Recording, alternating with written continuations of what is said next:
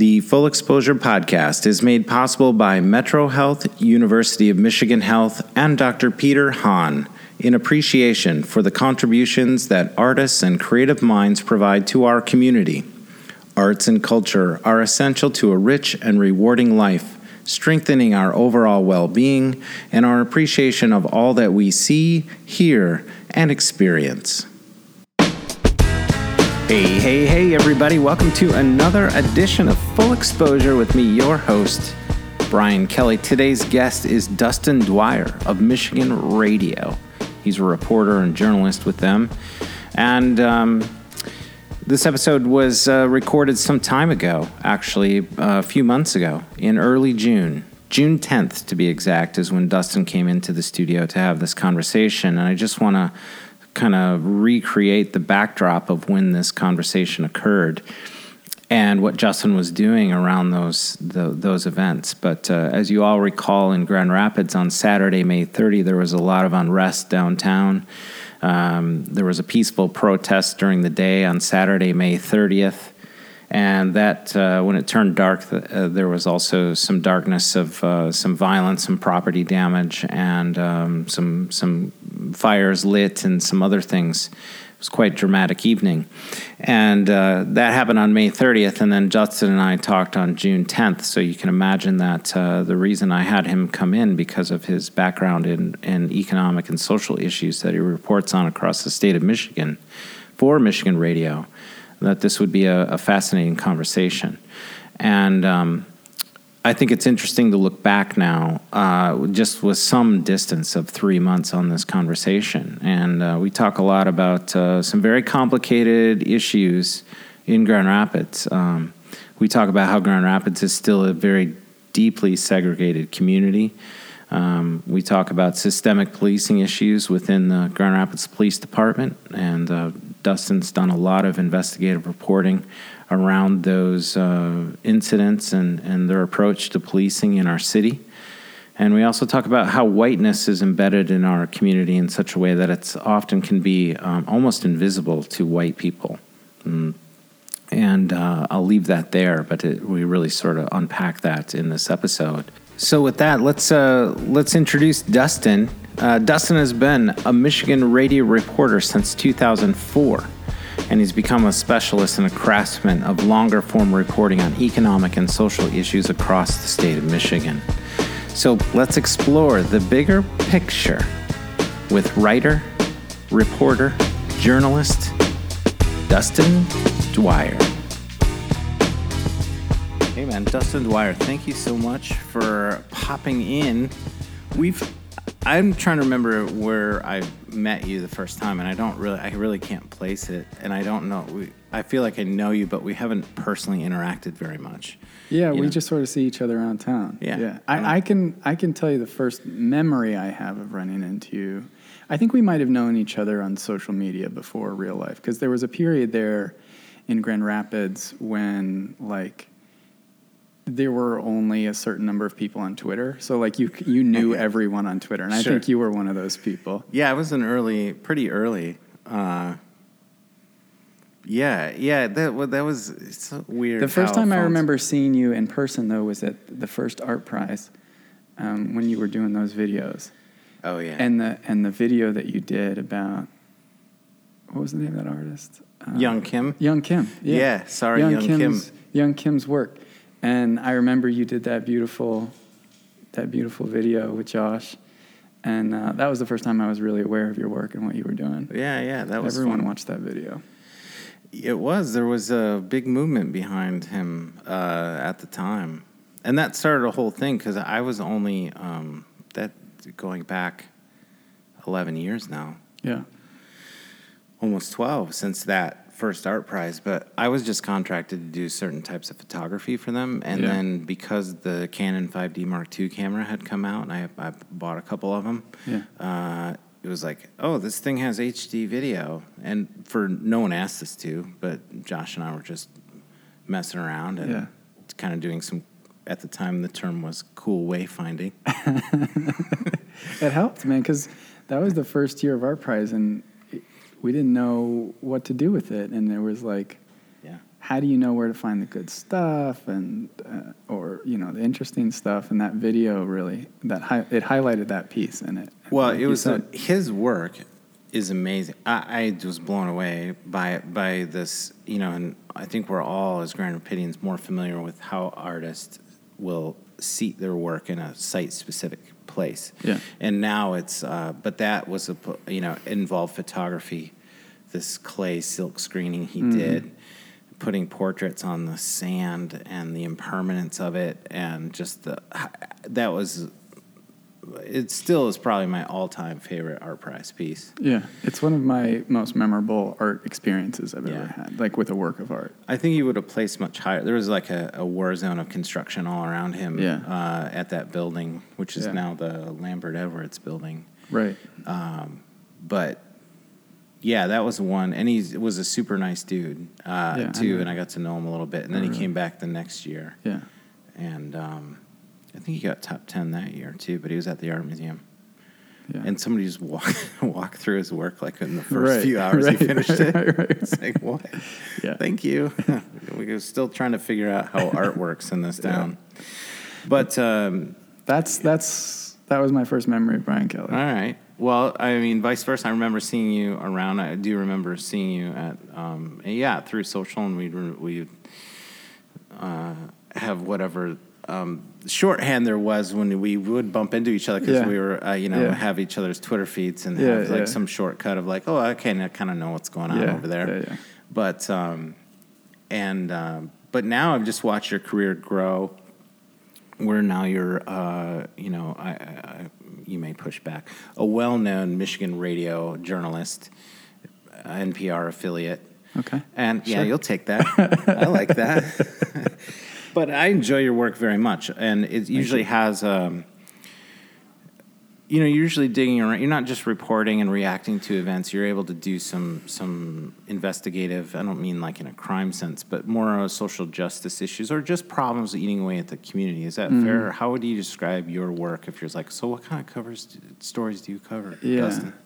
I mean, I try to I, I try to see the social justice stories. Um, I am and have been a locally focused journalist. I, I try to cover this community. I mean, I've done lots of stories about the economy. I've done lots of stories about you know businesses and things like that. But I live in Grand Rapids, and it's my job to cover Grand Rapids, and so uh, and that means try to cover all of it. Right. Um, and those issues, you know, social justice issues are really, really pressing, really important issues in this community, certainly right now and, and have been for a while. So it's like you just, you can't be a local reporter and not look at things like that and not examine things like that.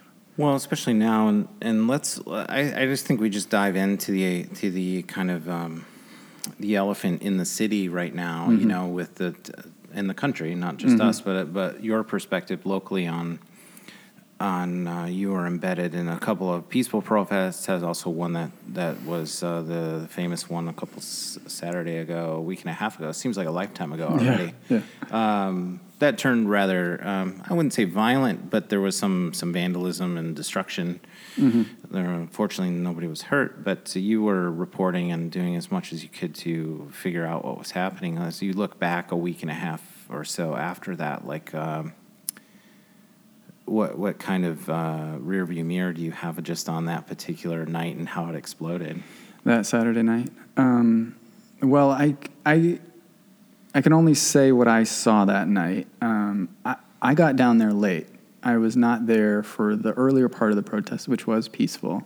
Um, it was a huge gathering down on Monroe Center, and I was sort of at home, just you know, monitoring social media and uh, the Michigan radio, which is where I work. We cover the whole state, right? So we cover several cities. So not everything that happens in Grand Rapids is news for us. So it's often the case that something will happen in Grand Rapids that, that's kind of important to Grand Rapids, but people in Ann Arbor don't care. Mm-hmm. People in Detroit don't care. So we don't always jump at every single thing. And I am, there's only one of me in Grand Rapids now. Yeah. We used to have two reporters, but now it's just one. So I'm the only reporter for Michigan Radio who's living in Grand Rapids right now and covering Grand Rapids.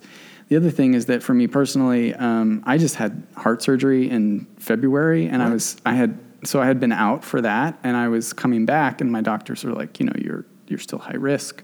We want you to try to take precautions. So I wasn't going into the field. Mm. All the interviews I've been doing the past several weeks have just been over the phone. Mm. So when this protest happened in Grand Rapids, you know, I talked to my editors about it and I said, you know, I'll I'll monitor it, but I, I know some of the people who will be down there. If you know if it's important, if it's statewide importance, I'll try to you know I'll call them up and I'll try to make sure that we get those voices on. But I wasn't there physically, personally. Mm-hmm. Um, and then, as you said, things took a turn uh, in that in that demonstration right around sundown, and uh, the police used tear gas or you know, chemical agents. They like to be very specific these days, but um, and they tried to disperse the crowd. And well, isn't pepper spray the vegan alternative to the chemical stuff? Is that what I, we're talking I, about? Yeah, I'm not. I, I'm not sure. Like, I don't have all the ingredients list for all of those things. Um, but there were there were agents used in the street, dispersal agents used in the street, sure. and um, and then you started to see some some damage being done, some windows being smashed, and that's when I left my house and, and came downtown. And I live in Fulton Heights, so I'm like two miles away. So I just drove down and and I walked. So I parked at GRCC. I walked down the hill and I arrived. The first thing I saw was the corner of Ottawa and Fountain, uh, where the county building is, 82 Ionia, and people were just going at it. I mean, they were there was a fire in a dumpster, a massive fire inside a dumpster, and people were just smashing windows mm. and trying to start a fire inside 82 Ionia, and it it was just a lot of people, and there were no police anywhere. Um, after a few minutes there, eventually a fire truck showed up, and police showed up. Uh, actually, I think it was sheriff's deputies who showed up, and they were there for a little bit. I moved on, and I was walking throughout downtown and I just saw that windows had been smashed. It was actually surprisingly quiet and peaceful in a lot of places where I walked. Um, but people had been smashing in windows or they were going into stores. They were doing so some some cases quietly. And yeah. and still I walked for 30 minutes and didn't see police. Mm-hmm.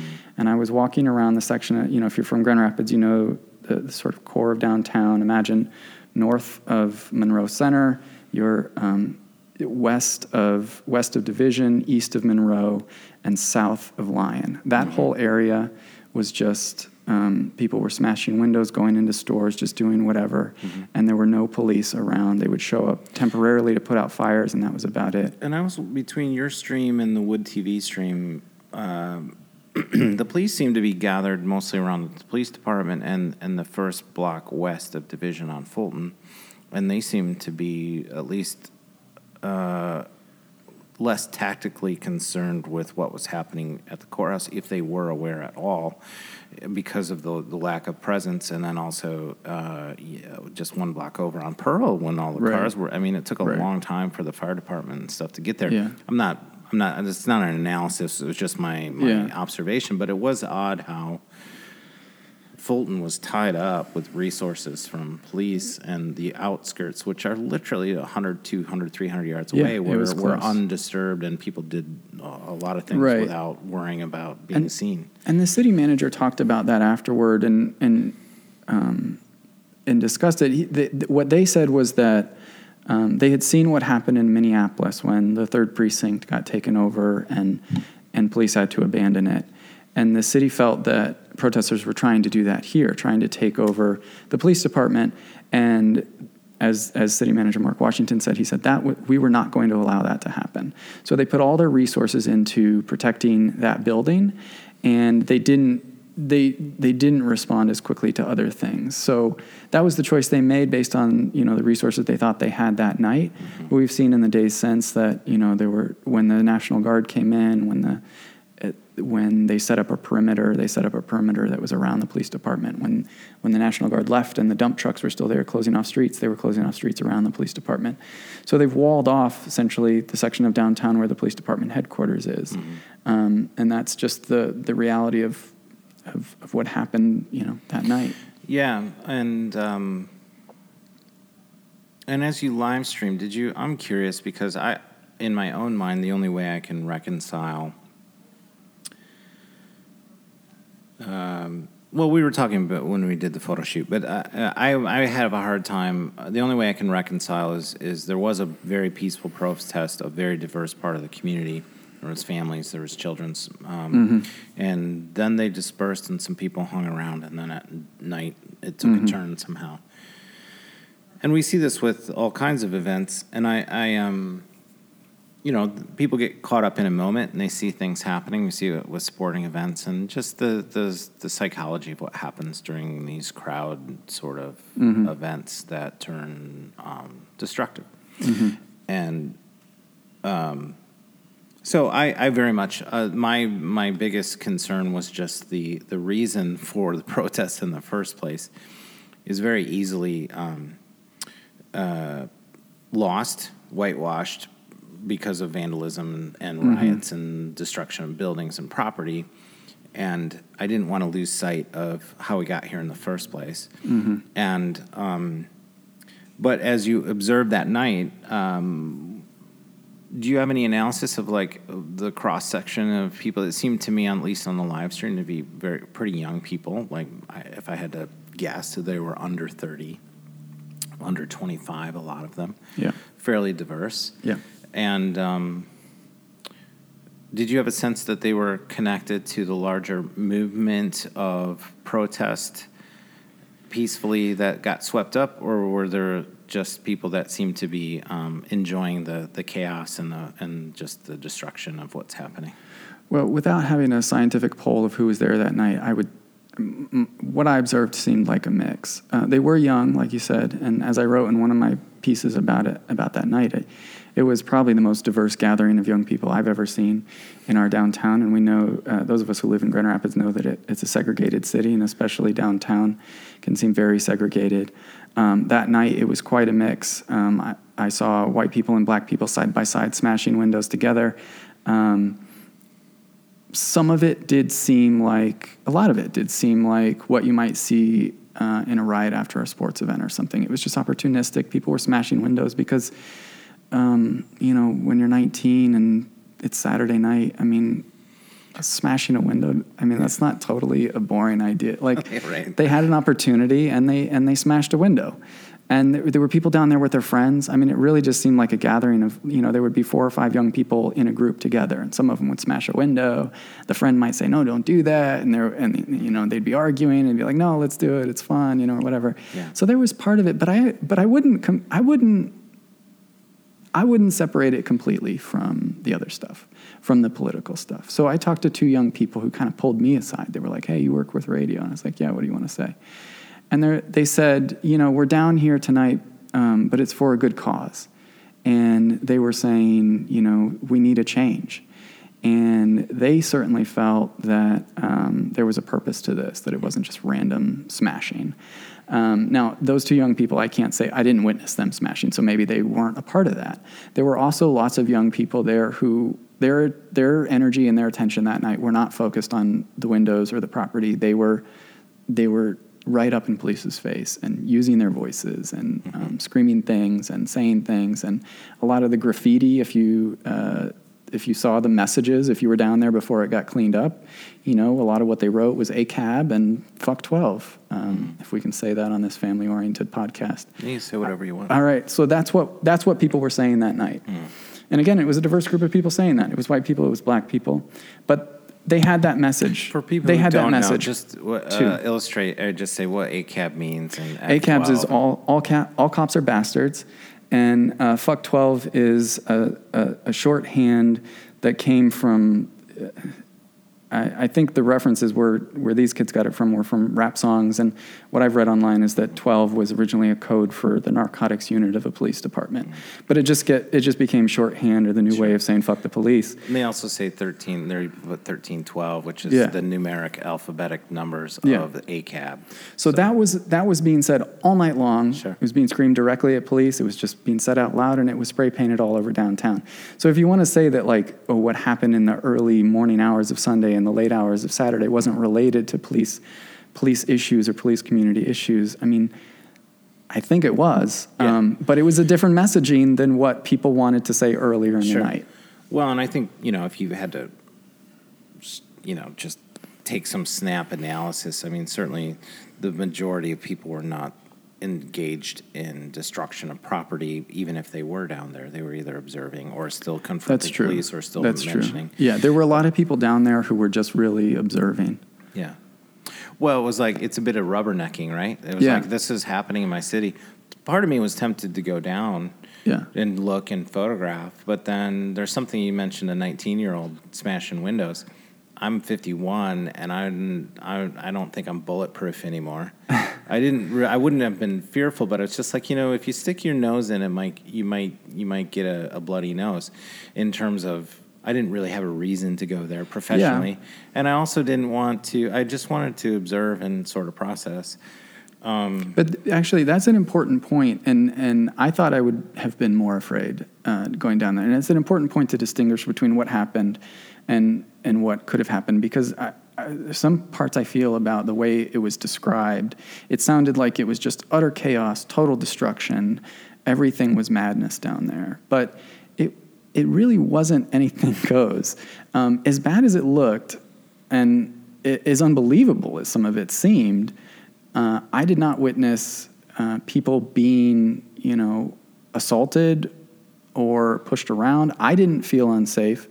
Um, there were definitely some scenes on some places where I wasn't going to intervene or say, "Hey, stop doing that," or Sure. you know, I didn't want to involve myself in, in what they were doing because I was afraid of you know whether they would push back. But at the same time, the the the violence that we saw was violence that was directed entirely at property, um, and uh, it was smashing windows. It was it was starting fires, um, but it was not.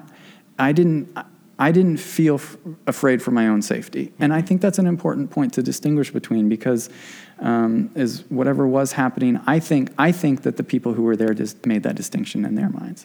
They weren't down there to hurt people. Yeah. they were down there to make a scene and to break things. Yeah. Um, Well, and that's the you know I think uh, what we've seen nationally, not just Grand Rapids, to give Grand Rapids a, a fair shake in it. This has happened in almost any every city of any sizable population, where Right. you know where there's been protests, and not all of them have turned to having some property destroyed, but. Um, you know, I think the larger thing is just how the community. Uh, you mentioned how Grand Rapids is a segregated city, and and maybe we transition at this point because I'm I'm curious from your reporting and your observations and interviews how how do you sort of see the construct of the city being segregated, and maybe where some of these um, systemic issues that we have just boiled over with frustration because I think people are tired of trying to uh, use the proper channels and this. They don't feel heard, and there's been a long legacy of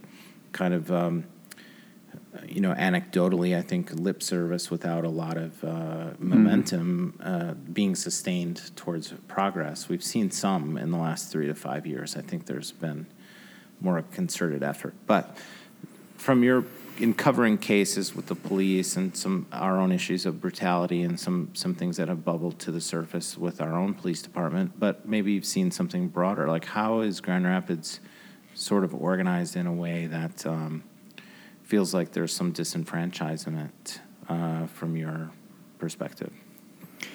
Well, you, you could go pretty deep on that. You could go. You could go back. You could go back a long ways Yeah. on that. I mean, you know, here, here's a story, Brian. Um, you and I are white guys living in this city. I live in Fulton Heights, um, and I have uh, my wife and I own our home, and we have paperwork for for our title. Um, if I look in that paperwork, there is a page that says ownership of this property is restricted to members of the white race. That is still there in my paperwork um, because uh, at one point in this city there were racial covenants. There were there were rules about which races could own property. Um, And we're in the north, Yankee North. Yeah, in the north. This this is all true in the north, and I think a lot of people have heard of redlining, and they understand how there was, um, you know, racist policies in place with with regards to mortgages, but but it, it's not just some system that exists out there that is part of some history that we don't know. The house that I live in has a racial covenant that prohibits black people, Hispanic people, Jewish people from owning that home. That property was not allowed to be owned by anyone other than the, the white race, as it was defined uh, when it was written. My house was built in the early 40s. Now, here's the thing so, in the 1960s, thanks to the civil rights movement, racial covenants like that became unenforceable. You can no longer restrict ownership of mm. homes to members of certain races. You can't discriminate on the basis of race in housing. At least on the general. page. On the page, but but that page is still there in my paperwork, and um, even though it's it's legally unenforceable, it has never been broken. My neighborhood is still extremely white, uh, not entirely white, but still extremely white, and my home, as far as I know, has my little my little square piece of property has never been owned by anyone other than a member of the white race. Mm-hmm. So those structures were put in place by people who we would it's fair to say they were white supremacists. They had a white supremacist vision of the world, and um, and you know we sit here today, nice, well-meaning white people, and think, well, I'm just going to be kind to people, and that's going to solve the problem. Well, that it doesn't solve the problem because these structures were put in place and they and they persist. Mm-hmm. Throughout generations, they persist, even though the property's been sold, even though all these things have happened. Um, these things still exist in our city, and we can take that right up to any number of things, any number of histories that you want to look at. And I think you were alluding to the more recent history of GRPD, and those are very real things that have happened. Yeah. And I think those maybe influenced what happened on Saturday more so. Sure. Let's hit pause on that. We can pick it up in a second. But I think the residue of these things, even though they're technically unenforceable, like in real estate and in banking and redlining, um, there's a lot of residue in that, that that it might be technically illegal, but we function as a society very much yeah. that way. These things aren't overtly. If you ask most people, white people in your neighborhood, they would think they were pretty. Um, uh, you know, probably fairly woke in the in yeah. that term, and I yeah. hesitate to use that word because right. I think it, it's uh, it, it they would uh, be fairly um, uninformed about just how um, invisible some of this stuff is unless you're black, unless you're a minority right. in this community, and then you battle it every single day. Because you can't ignore it, right? right? Because these are buried. You, you're it, it, it inhibits your mobility, mm-hmm. and so. But when we move so effortlessly, we're like, well, what's the problem? You know, I mean, yeah. like it's I don't really see what's happening because well, you don't have that first person perspective of it. It was possible for, for those things to be invisible. And I think, you know, this gets into a broader discussion about, you know, whiteness and how it operates and, and how whiteness operates on white people. But I think a big part of it is that it makes it invisible to, to people who would otherwise be allies to people of color. A lot of the impacts of whiteness um, are, are invisible. And, and you could say that in policing as well. As a white person, I don't have police interactions like black men have in this yeah. city. Um, and up until the point where we had uh, a lot of cell phone videos out there and police cam videos, mm-hmm. um, that never would have become visible to me. I never would have heard about it. Yeah. Um, and in the past few years, it's become more and more apparent, and and there have been it's been more and more impossible to deny that that experience is not just a few a few incidents, right? That's a widespread experience yeah. for, for people of color in this city. That yeah. is their that is the majority of their experiences with police. And I and we can pivot to some of these modern problem, more recent in the last three four years of incidents that seem grotesque on their surface. They've been documented that way. They seem very hard to rationalize in terms of how, how people behave as human beings. As professional public safety officers, it doesn't seem to be um, something that preserves anyone's dignity, right, in terms of how they conduct the business. So, without getting into too many specifics, I wanted to go back because I remember. Do you remember Chief Dolan, uh, Police Chief no, Dolan? No, I think that came, was before my time. He came up here from North Carolina or South Carolina and, and really tried to take this this um, community policing uh, you know, and they put in basically mobile trailers in in yeah.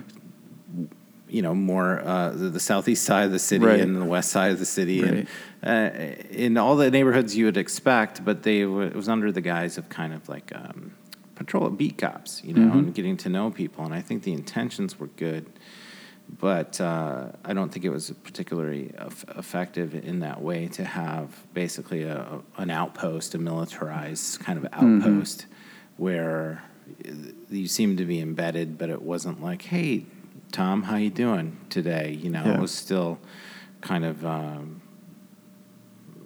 seemed to be kind of a, a, a bit predatory in its in its use of um, of enforcement. You know, Uh-huh. so Yeah. but um, and that was a while, and we've had I think one or two, chi- two or three police chiefs since then, and our current police chief is fairly new to the position, but he came internally, correct? Yep. Yep. Eric Payne. Yep, um, and Chief Payne, I know is meeting. uh, You know, he's African American, and um, I don't know. Have you seen a pivot? We have a, an African American um, city manager now, which I don't, I don't think we've ever had that. We've had one black mayor in our history of uh, Grand Rapids with Right. uh, Lyman Parks. Lyman Parks, and um, you know, I mean, these are. But we're also talking about police and police unions who are very fierce in in defending and and uh, and wanting resources. You know, Yeah, so some of this history, like you're talking about, came before my time in Grand Rapids. I've been here since 2009, 2010. Um, but in covering the police department since I got here, there is sort of this pattern of okay, okay, okay now we're going to do this. No, now, you know, we're going to expand community policing now. Okay, we're going to change our youth interactions policy. Okay, well, since the community is upset about this, we're going to do this. And Chief Payne has been one of the people internally at. Um, at GRPD who's been most involved in trying to build those bridges between the community. And you do see officers who are trying to do that. You know, if you go to the Boys and Girls Club, you'll see police officers there trying to build connections with young people. Um, it's not as if those things haven't happened. There's been lots of community meetings, lots of city council meetings, like city commission meetings. All of those discussions have happened. Um, policies have changed, and yet um, we still s- continue to see these incidents um, which most people in the city find unacceptable, where officers will be pulling weapons on young children, um, or tasers or guns. Um, they will use force. or And- just detaining them with handcuffs while they do something. And uh, uh, the trauma. If you took one of my daughters and hand a police officer handcuffed them when they did nothing wrong. I, the psychology of that and the long term sort of view of how safe are we right. uh, is fragile. And I don't know, you know, so these things have big consequences. Of course, they make a huge splash when something seems obviously, um, you know, uh, unnecessary. Yeah, and we had another incident in the city. So that that particular incident, I think the one you're referring to, where the young girl was handcuffed, um, that caused an uproar. They changed a policy. They came up with a new youth interaction policy. And months, just months after that happened, you saw officers pull a gun on young children, and you saw children crying in the video, and um, and that was completely okay under the policy, under the new policy, which had been reviewed. And I think if you talk, so my understanding of it is if you talk to an officer, they will say things like, well, we just pulled a gun off of a 15 year old last week or something like that. We got a call of, you know, two young black men uh, in red shirts, and we think they had a gun. And a police officer will say, if we think the suspect has a gun, what we want to do is show overwhelming force from this start. They'll call it, I think it's called a felony stop. So they immediately pull their weapon on the suspect and they wait for backup, which means they could be there minutes, for several minutes, pointing their gun at this young child. And then other police officers may show up and point their gun at the young, young person. And to them, that is a safe interaction and that is a perfect, that is, that is a, a well executed stop. Mm-hmm. They follow their policy, they try to keep people safe. Um, and, and that is considered good policing mm-hmm. to do things that way. As a community member, of course, it's appalling. It's terrifying. Yeah. A grown person pointing a gun at a child. Yeah. I mean, it's absolutely unacceptable and traumatizing to the child, to the whole community, and it happens repeatedly. Mm-hmm. And I think, you know, the place where we're at right now is that these things have happened so frequently and, and have continued to happen in the past several years. And the, the city has said, you know, go through the process. We'll, we'll uh, change the policy again. We'll do this. We'll have more community meetings. We want to hear from the community. But stops like that are still considered quote good policing and so they still continue to happen. And you have a number of people now who are in this city and in many other cities who say we've tried the right way. Yeah. we've heard we've had these conversations. What else can we do to make sure this stops? Well, there's a, what you do when the, in that situation where they follow the safest and from their perspective the safest way to conduct um, a stop like that of mm-hmm. any kind. Mm-hmm. Um, the balance of power is upside down, you know, and you're removing the power. They're they're doing everything that they can to mitigate the risk to that officer or any officer. Mm-hmm. That's their number one priority. It isn't finding out first. For their first priority isn't to determine really anything except the officers responding are not going to be hurt. right When that is your blind solo, like laser focus on any particular stop, you lose a lot of information in that, and you also, I think, um, inflict the type of damage that you're talking about. and, And you it's do, pretty and hard you do to, more like- harm in that one interaction Yeah. to community relations that you've been trying to build up over years. And I think you know what makes it such a big issue is that is because um, it's an, it's not a neutral proposition. In a city as segregated as ours, in a city with a history like ours, with with housing segregation, with racial segregation, those stops don't happen in my neighborhood, Right. in my white neighborhood. Yeah. I hardly ever see the police. Right. If you live in, in, in a neighborhood that was historically redlined, south of Wealthy, you see police all the time. You'll see stops like that all the time. It's Yeah. practically a, a, a thing in this city for white people who have who've started to gentrify south of, of Wealthy to now have seen have witnessed some of these things. I've seen it myself actually. I saw one of those stops on Wealthy. There was a person who called into a city commission meeting last week who said I, recently moved to Baxter and she didn't really know the situation she was in. She identified herself as white, and she said, I saw the police pull their guns on a black man, and it totally changed her perspective. She witnessed it, she saw it. Now, if you're black in this city, you've been seeing it all along. You know, all your, it's happened to all your friends. And, um, and so it's not surprising at all. And one of the reasons why I think it's, it's um, so widespread is that, so the, in the case that I witnessed on Wealthy, I, I I spoke to the police after. They pulled, this, they pulled these two young men over.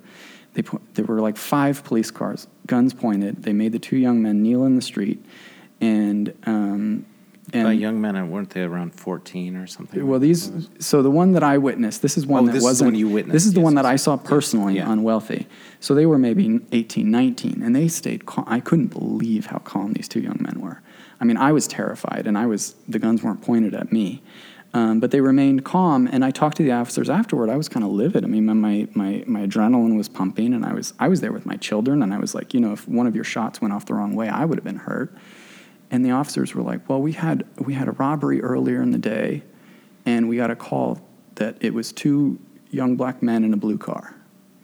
So, so that information was enough for them to make a stop and to point their guns all at these two young men. Now, these two young men were innocent, but are you going to pull over every black man in a blue car in this city?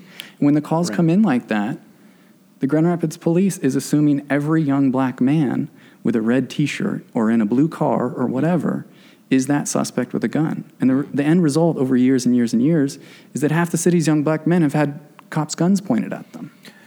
Right, and you wouldn't take the same sort of uh, stop sort of procedure, I don't imagine, in East Grand Rapids, where you would say, okay, there's a white four door sedan with two white teenagers in it.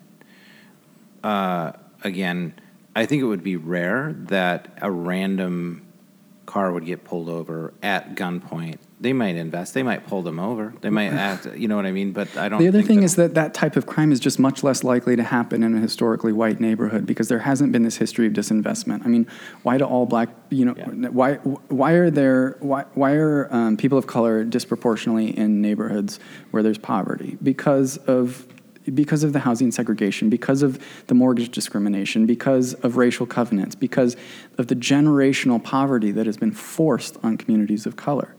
And what Well, happens yeah. in neighborhoods where there's there's extreme poverty, crime. Right.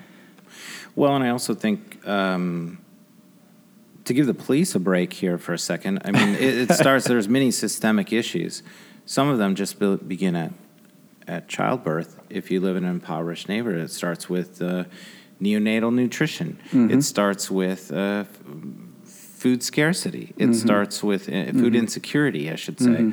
Um, it starts with our um, our public school systems, how they're funded off of property tax values. That where districts with lower valued properties have less funding to deal with. They might have more children, but they have less funding than some of the suburbs where the property values are higher.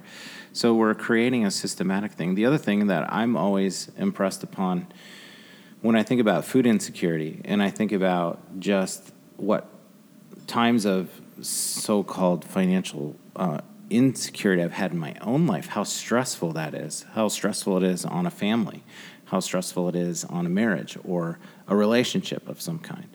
And when you live in that constantly and add food insecurity, if I was 12 or 13 years old and I was hungry most days and I felt hungry most of the time, I, there's no telling what I would have done. I would have started in uh, stealing candy bars at a at a gas station. Just you know, just the amount of of things that an aggression that might build in you over time, or that feeling of um, disenfranchisement being reinforced over and over again.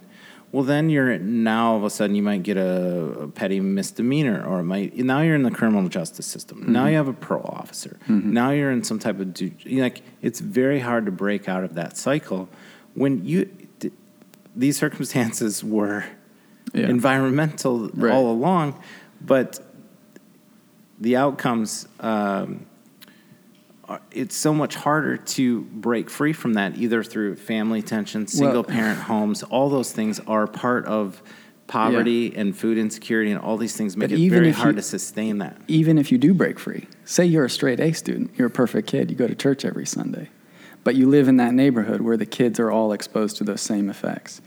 And there's a kid two blocks over who's who's struggling and is getting wrapped up in the criminal justice system and making bad choices. Mm-hmm. You are making the right choices. But when the call comes in, young black man with a weapon in a gray t-shirt, if you've got a gray t-shirt on, all your straight A's and all the things that you've done to make the right choices in those circumstances are out the window. Right. The cops pull you over as if you're that criminal. Sure, and you'll And- be face down on the sidewalk until they And- determine you're not that person. And, and, and in that sense, it's systemic, of Yeah. course, of course.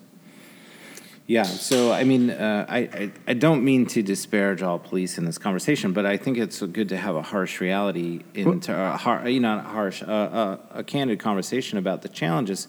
It also what's this what might be perceived as criticism.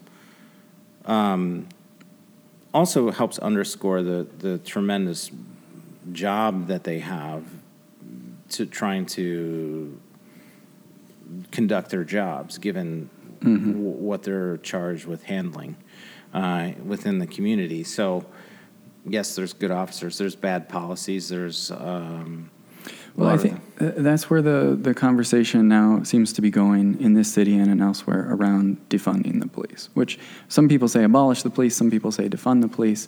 But um, I think, What does it mean to you? Because I don't see it as embol- uh, um, abolishment. well, some, or- pe- some people certainly say, I think it depends on who you ask. I think some people are 100% for abolishing the police, Hmm. totally.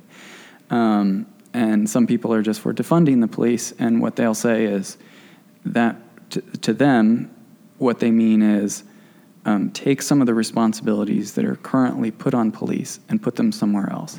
Not every call that comes into 911 requires someone to respond with a weapon, right? Police officers are being asked to be social workers. They're being asked to be, um, you know, psychologists in some cases. Sure. It is it is a difficult job.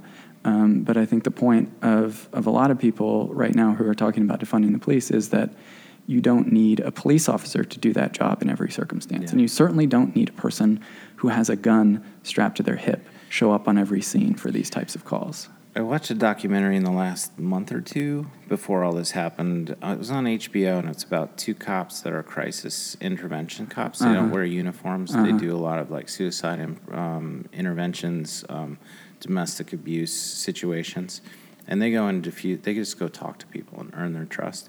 Many times, if a different type of unit responded to that, um, there's uh, several people going to jail that night under whatever charges they they want to press on them for that. and it's amazing the outcomes. Um, I, and I'll send you the name of it because I think you'd be interested in watching it. But it just follows two officers that you know really f- have a different approach to policing. I think it's in Texas somewhere, but. Um, I think when people talk about defunding, that's the kind of things that they're doing. It might not be police officers, but there might be units where it seems to be where people don't feel like they're in immediate danger, where they can be some type of response that isn't an officer whose first job is to kind of parcel out who's guilty and who's innocent and who do I need to detain and bring off to the to the to the city jail for that night, or press charges or write a ticket or whatever it might be Yeah. because that's there. It's kind of a transactional relationship. You're going to show up. Police rarely leave. I think in those circumstances with like, okay, everything seems diffused, and uh, you know we'll just carry on. And I think uh, one thing that's becoming quite clear is that it, this does seem like a turning point after years of seeing stuff like this happen in Grand Rapids and in other cities. Um, there is uh, a large enough group of people, and I don't know if you were there this most recent Saturday. They were the streets were filled in Grand Rapids, and this this protest, uh, the this one most recent protest, all through the city. yeah, this most recent protest didn't didn't result in property damage, Yeah. um, but it was thousands of people, and you know my neighbors are marching now. Um, this there is there are a lot more people paying attention who weren't paying attention before. There are a lot more people seeing things that they didn't see before, and um, I think this is part. This is where the debate is now. I think if cities are going to say, "Well, we're just going to change this policy or that policy," or we're just going to try to recruit a couple more officers of color, like that's not enough anymore. I don't think. I think Well, the debate yeah. is the public debate. I think is moving on toward Well, I think- bigger, more systemic I, solutions. I think what's happened by this broader support is it was so the events of all this stuff that happened after George Floyd and all that. It was so viscerally disturbing and unnecessary, and we saw it all with our eyes, at least in that one case. And you can extrapolate how often that has happened historically. And I also think that um, because of that, and then also how some police and some some parts of the country have responded to peaceful protesters uh, who seem to just reinforce the, the reason they're protesting in the first place. Um, that I think it is more sustainable. I think it has some legs. I mean, typically when it's something about a mass shooting or some other type of horrible event, there's some something else pops up, or legislatively, or just we lose energy and momentum, we lose interest in it, and uh, whatever issue that is, it, the the clock runs out. The game's over for a minute, and then I mean, we should say for, else. for some people, for people who look like you and Yeah, me. exactly. I don't think th- I don't think you know. Yeah, I, I will fully I- own that. I don't. I don't think people part. of color in this city can really forget it. but it does. Yeah. It, Well, that speaks just what I said is that perspective that needs work because I'm exemplifying that. I'm just reinforced that the people in power tend to be white and Mm-hmm. do this stuff, and if it isn't front and center of your mind, I'm that's the part that I'm interested in these conversations that you Yeah. just brought to me just by popping that little that little tap of perspective, which I Well, it's true within newsrooms too. I mean, it's it's certainly true within our newsroom that um, you know, you know, Michael Brown happened, uh, uh, Trayvon Martin happened, um, and uh, and there was attention focused on it back then, and then you know, newsrooms sort of moved on, and and I don't think a lot of police Yeah, departments Garner, all faced, stuff, yeah, yeah. I don't think a lot of police departments uh, faced real massive structural changes. Mm-hmm. I, I think this moment might be different. You know, Also, I think more people um, have more time. We're not so engrossed because of COVID and, and being safer at home and all those other things. We're not as engrossed in our daily sort of mindless activities that sort of divert your attention. And, and maybe we have more time to get involved, attend a, a rally or protest. And that's creating some scale. And then I think when you do attend those things, if you've never attended them before and you see some that activism in the street, it's quite a transformative experience to feel whatever you feel during one of those. And the sense of community that arises out of it is helpful. And I think that that's contagious. And I think that we're hopefully seeing the that translate into uh, more sustainability towards change because I don't think people are going to. I, I don't think that we're going to let people slither out of accountability now um, as, as easily as they were before Mm-hmm. to have meaningful change. And I think that's uh, where I don't speak into what that meaningful change is. I wouldn't know. I'm not, I, I don't I don't want a position at that table. It should be for people who are uh, do that. But uh, the police thing is just one thing. But did you ever uh, go through the Leadership Grand Rapids program that No. the chamber does? No. it was transformative to me. I had two major awakenings. One was Leadership Grand Rapids talking about systemic problems that start with all, all of it. Know, uh, like I mentioned, pre, prenatal care. Yeah, There's yeah, also yeah. the problem if you're um, uh, if you're a child, if you if you're a baby, and the family doesn't engage in just reading Yeah, to a child, right? so you their sense of literacy they're delayed, their Mm. reading skills are Mm. delayed. Mhm. There's so many things that are you don't think about that are predictive in terms of development of the entire community. It's almost like a crystal ball Yeah. into looking into systemic problems. Yeah.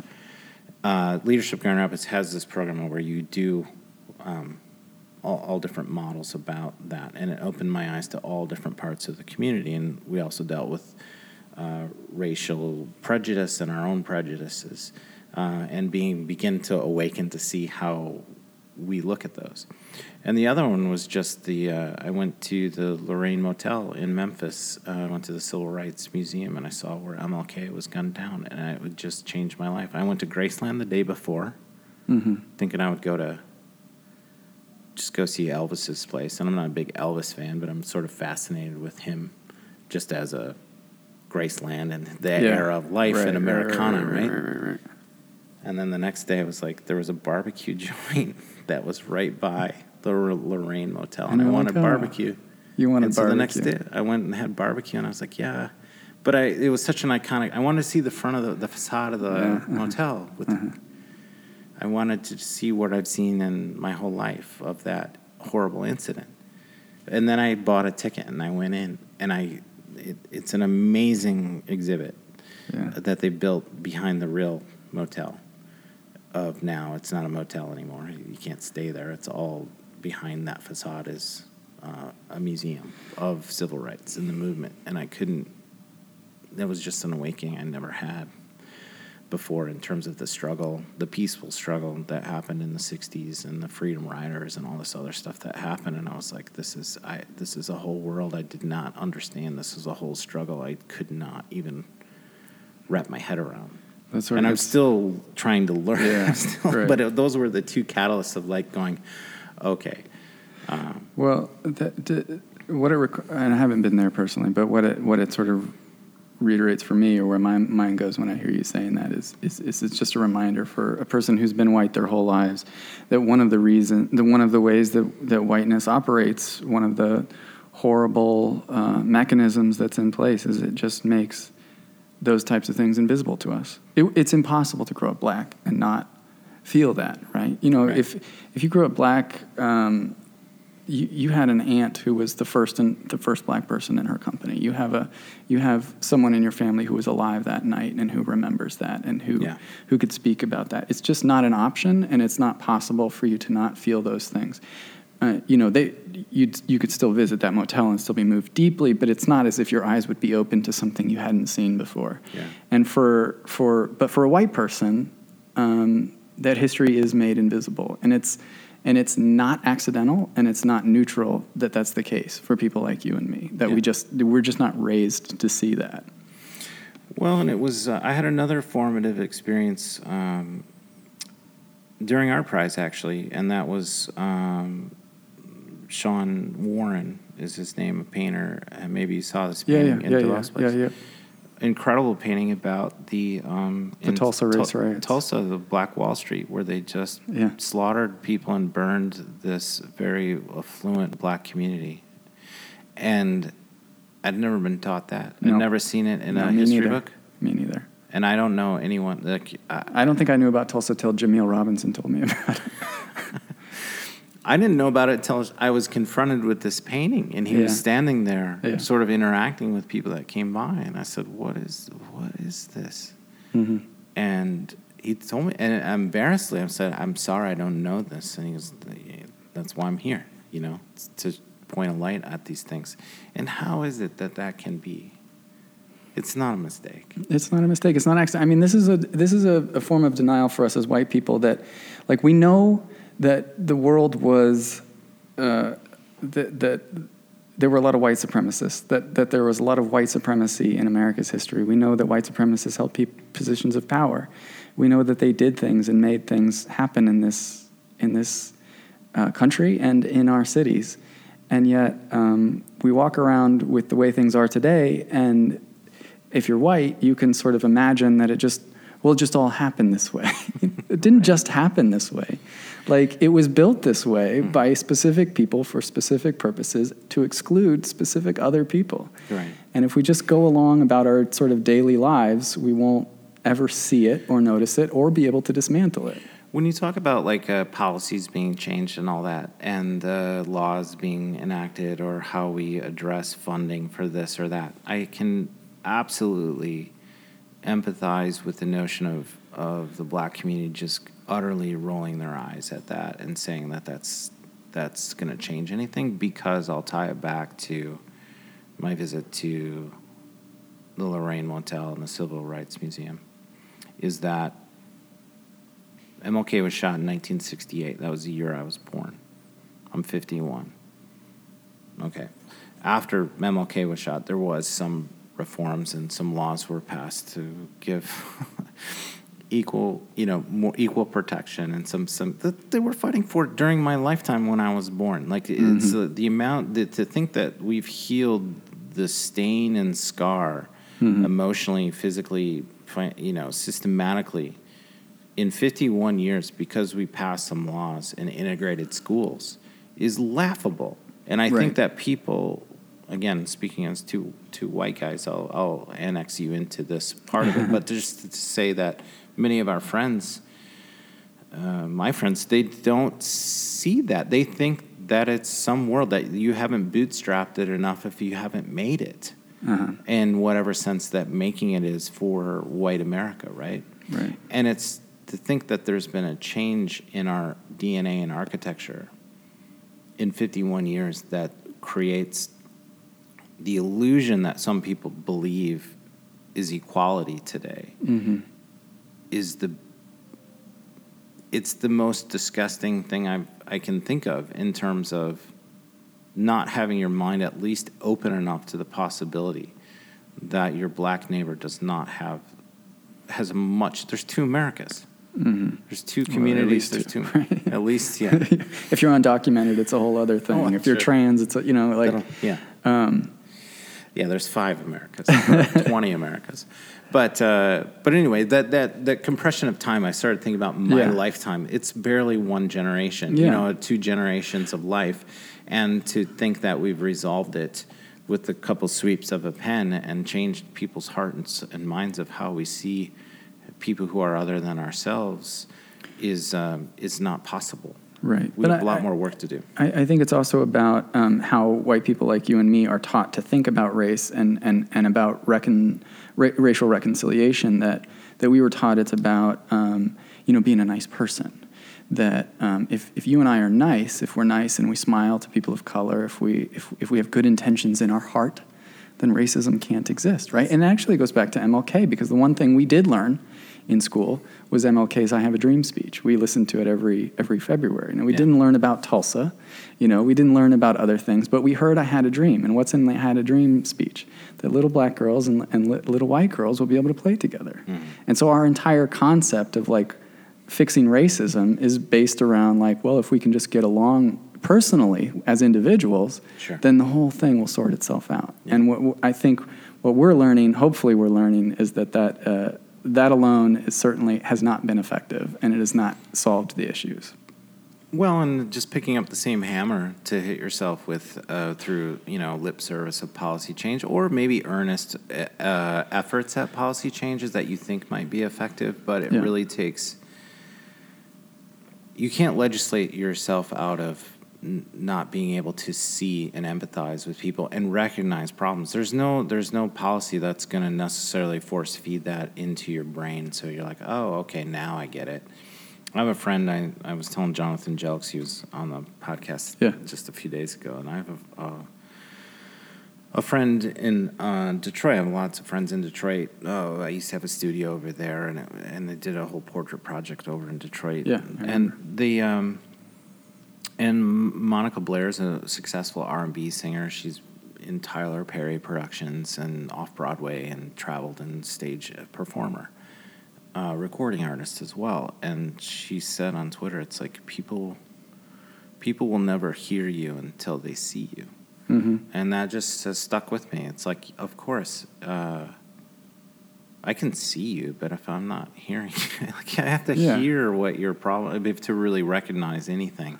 And it was such a simple way of sort of framing my mind around it again that um, it's simple and, and so complicated and impossible at the same time to have Right. this sort of awakening. But I think we're on this, hopefully, the systemic journey of unraveling a lot of the stuff and rebuilding it. Because again, I don't think a few strokes of the pen is going to get it done. Yeah, our children will still be working on this, but hopefully there, there'll be some progress.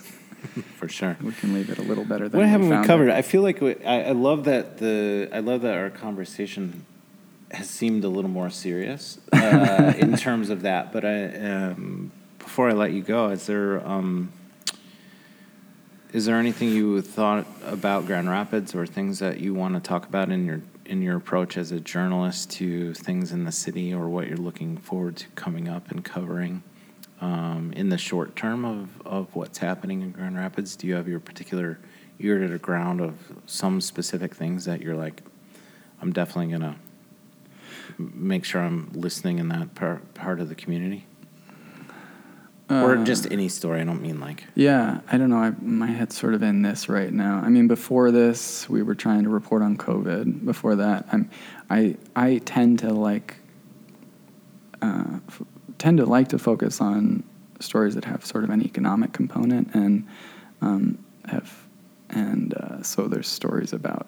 You know, I just did a story about uh, workers at grocery stores and how upset they were that people weren't taking the simple uh, act of wearing a mask, you know, and Right. and and being kind in that way. well, that Um, cracks so- open a whole nother uh, box, can of worms with entitlement and Yeah. all kinds Yeah. of things. Yeah. And belief. Yeah, so I'm always interested in. I guess I'm always interested in stories about um, uh, e- how economic conditions sort of affect people's everyday lives, uh, and and that's not totally separate from what we're talking about when we're talking about police, right? Like there's No, economy's there's- wrapped up in that. Yeah, Everything Yeah. is. Um, But I think for now, you know, we just have to. My my focus certainly on on local issues is around this issue of how does the community respond to these police issues that are now prevalent Yeah. everywhere. In regard to COVID, I have just one last quick question: Is that from what you've been seeing and reading, like, um, uh, what are your thoughts about going into the fall? We seem to be reopening back up, and then the looming sort of potential of the second wave, and it could be worse than the first, and all these other things. Man, It's- I don't know. As a reporter, I don't know. I don't have the answer. As a person who's just living through it, I mean, I'm, I'm, I don't think it's done. I mean, it's it's not done. It's definitely not done. So, I think we'll see more of it. Yeah. All right. Thank you, man. It was nice to sit down like this. Uh, I've enjoyed and. uh, your reporting. I respect you as a journalist, and uh, I'm glad we could sit down and uh, get this done. I hope. Uh, I hope that we were honest enough with each other, with in terms of the perspective of our race, that we haven't done a disservice to people of uh, of different. Yeah, we'll find out. Two white guys talk about race. Tune in. yeah, exactly. so, uh, you know, but uh, I've learned a lot. So thank you very much. Hey, thanks for having me. It's great seeing you. Well, that was an interesting conversation with Dustin. I really appreciate his insights, his expertise, and, and when you talk about someone who really reports on issues that require a lot of background, and investigation and really digging into all things to, to shape the types of stories that he shapes for Michigan radio. It truly was a, a great conversation, very enlightening. I hope you got something out of that as well. This is an episode, too, where there are portraits and video excerpts of our conversation on the Full Exposure fullexposurepodcast.com website, at our uh, Full Exposure Podcast page on Facebook, and uh, even on Instagram. You'll see some excerpts from this conversation in video format. So, as always, if you can give us a like on your uh, favorite podcasting platform and subscribe to us, that's always helpful. And if you see one of our posts on Facebook, with video excerpt or maybe one of the portraits I shot of Dustin in the studio before we had our conversation, please uh, share it. It all helps get the word out about the podcast, and um, and uh, it's just very much appreciated. Uh, this coming fall and, and next year is going to be very exciting, and um, I'm going to be doubling and tripling down on our um, podcasting efforts here this year. So uh, I hope you guys have a great week. I hope you go get it you have a good week. Survive the COVID, survive everything, survive life, and have a good one. So take care, everybody. This Full Exposure Podcast episode has been made possible through the support of Metro Health, University of Michigan Health, and Dr. Peter Hahn, who believe that creativity and the arts are essential to a rich, healthy, and fulfilling life.